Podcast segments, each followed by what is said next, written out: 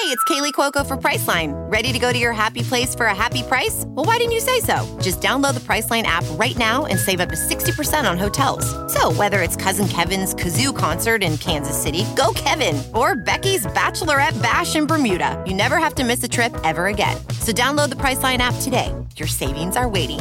Go to your happy place for a happy price.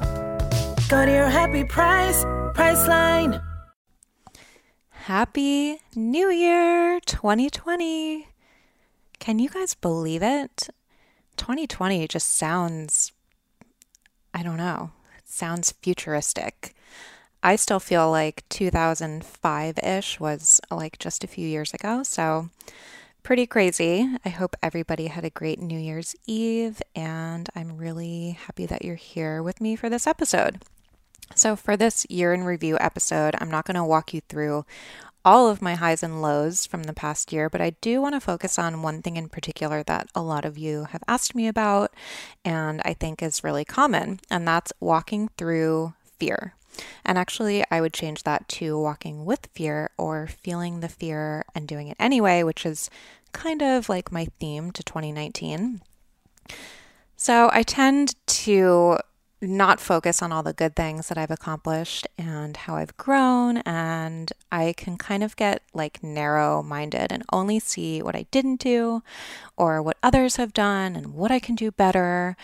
So at the beginning of last year, I was able to recognize that I had taken a major leap in leaving my steady job and pursuing this digital platform full time. And I, I noticed how much more I'd grown into myself in my fifth year of sobriety, but I also saw that I was letting fear dictate a lot of things in my life. So I wanted to be more social, but I was kind of letting this newly acquired social anxiety hinder that. I wanted to feel more comfortable speaking in public, but again, anxiety was affecting that. I wanted to start a podcast, but there were so many factors pertaining to that, including the two that I just mentioned, and the fact that I had no clue where to start, and the fact that it is so much work. Everything from researching guests to planning interviews to then conducting the interviews to editing to graphics and so on just so much work. So I was able to see how saying no to things that made me uncomfortable was not, in fact, comfortable because it made me feel bad about myself afterwards. And I was able to see that the only way to overcome these fears was to just take contrary action and do them anyway.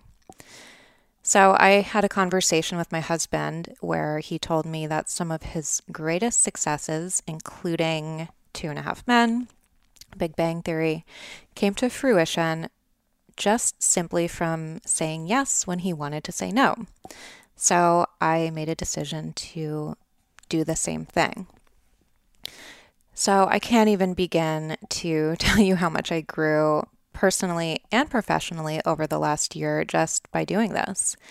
And I want to emphasize that there's definitely a time and a place for saying no. Boundaries are so important.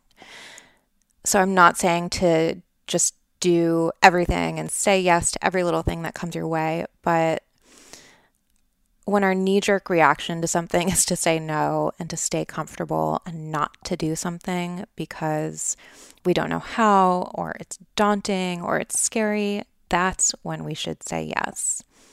So, I can tell you that just through doing this podcast alone, my world has grown, and the things that I was afraid of and the social anxiety is scary anymore. I think some of that anxiety that I was feeling was related to trauma, and I've done a lot of trauma work, so that really, really helped. And I do have an episode on that coming up with my therapist. Um, but back to the podcast, I really had no clue what I was doing in the beginning, but I did it anyway. And I was often freaking the F out inside, but I did it anyway. And I've met friends through podcasting. I've learned so much. I'm not afraid of public speaking, and my social anxiety is barely perceptible anymore. And again, the trauma stuff definitely helped with that. Meditation really helped with that, but also just doing something over and over again. Um, I'm comfortable and confident in my conversation skills, and I'm comfortable walking into a room full of people I don't know. Um, professionally, I've found something I'm passionate about and diversified my brand. So it's all just from doing one thing. So, to apply this to your own life, maybe there's something you've been wanting to do that you haven't done because you're afraid or you're anxious or you don't know where to start. So, take this as your sign to just feel that, honor that, and do it anyway. I promise you will figure it out as you go. Just by doing one thing that intimidate that intimidates us, the rewards can have tentacles that reach so many other aspects of our lives, not to mention the confidence and the esteem that come with facing and overcoming a challenge. So, even if we face something and it doesn't work out, that's okay too. That's how we learn. There's no lesson or growth in staying in our comfort zone. Okay, so another lesson I learned this year was to truly detach from outcomes. Um, there's a book by, I think he's a Harvard psychology professor. His name is Daniel Gilbert. It's called Stumbling on Happiness, where he explores this idea that because of logic processing errors in our brains, um, we don't want the things that would make us happy. And the things that we want, like more money or a bigger house or a fancier car or that Birkin, won't make us happy. So basically, we don't know what's best for us or what will truly make us happy. So, this is something that rationally I've always understood, but it really came to a head this past spring. So I'll give you a little backstory. In the world of digital content creation, Instagram, influencing, whatever you want to call it, there are agencies that handle the business end of things. So they handle brand collaborations, personal brand opportunities and growth. Um, they handle events, exposure, all of that. So there are a few really big ones, and I happened to be contacted by one of the big ones, and I decided that this was the thing, the only thing that I needed to take my business to the next level. Um, I put all my be- all my eggs in their basket. So, without getting into too many details, we had a few meetings and a few phone calls, and then they just totally ghosted me. So I was offended. I was dejected. Um, I felt like my career was at a standstill and like I didn't get the one thing that I needed. So I just didn't know what to do. I was so uncomfortable. Um, but from discomfort comes exploration and ultimately growth, right? So I had lots of meaningful conversations with my husband about how he overcame rejections in his own career. And I had conversations with other women in the industry who offered their insight. I read a lot of books on Stoicism and turned towards my faith. Um, and I realized that not getting that opportunity was actually the best thing that could have happened to me. I don't want my platform to just be about monetization, and I don't want to relinquish control and also a large percentage of everything I do. And I don't want to just be another number on a roster. And I don't want the pressure of all of that to be a factor in what I do. So I was able to see myself and my goals more clearly. And then I ended up signing with an amazing agency that is totally aligned with what I hope to promote here. They have my back. It's a much better fit. So I realized that I can be so busy reacting to life and outcomes and planning and arranging my life how I see fit um, that I miss the beauty of what is unfolding. And I'm sure a lot of people can relate to that. So, to apply this to your own life without sounding too woo woo, when we can let go of outcomes and just trust in whatever you choose to believe in. The things that come to pass are far greater than the things we can try to arrange for ourselves. And this is something that I've understood, especially in my sobriety, but you can understand these things in theory, but then you need to be in the classroom, so to speak, to really apply it. So this was a big lesson. So that's not to say that the job or the promotion or the partner or the home or whatever the thing is that you want, that's not to say it's not going to be amazing, but it's just a reminder to detach a bit and remember that we might not know what the best thing is for us. Okay, so on this note, let's talk 2020. I am not big on resolutions, and I don't consider what I did last year to have been a resolution. It was more a shift in my approach to life. But I do believe in the power of putting pen to paper and how that clarifies things and helps to shift intentions. So, something that I did this year that was helpful was an audit. So, it's super simple. Just write down what you want to do more of this year, what you want to do less of, things that made you feel good, and things that made you feel not so good. So, it can be anything, big or small. Like for me, starting my day on my phone on a screen makes me feel not so good doing my meditation before I drink my matcha and my brain turns on makes me feel really good. Um, my impatience with people makes me feel not so good. and helping somebody out makes me feel really good. So, I don't want this to be a rigid exercise where you feel like you have to change everything. In fact, you can throw it out once you've written it. But something about writing it down, getting it out of your paper, getting it out of your head, and seeing it makes it become more of a reality and something that you'll remember.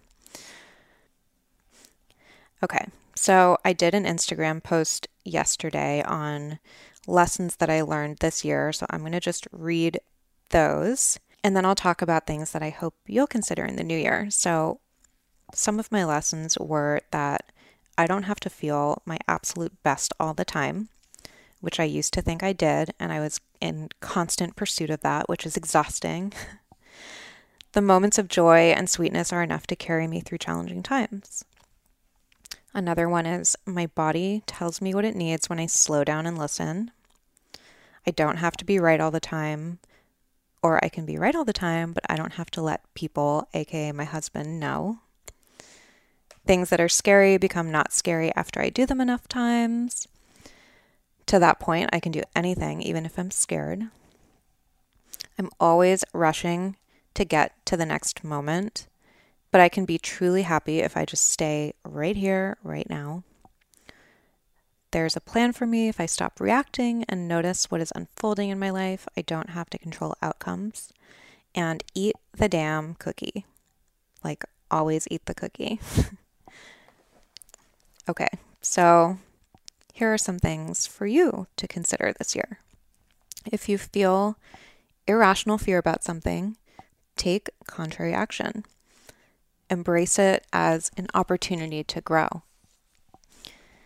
Instead of trying to make other people like you, work on liking yourself.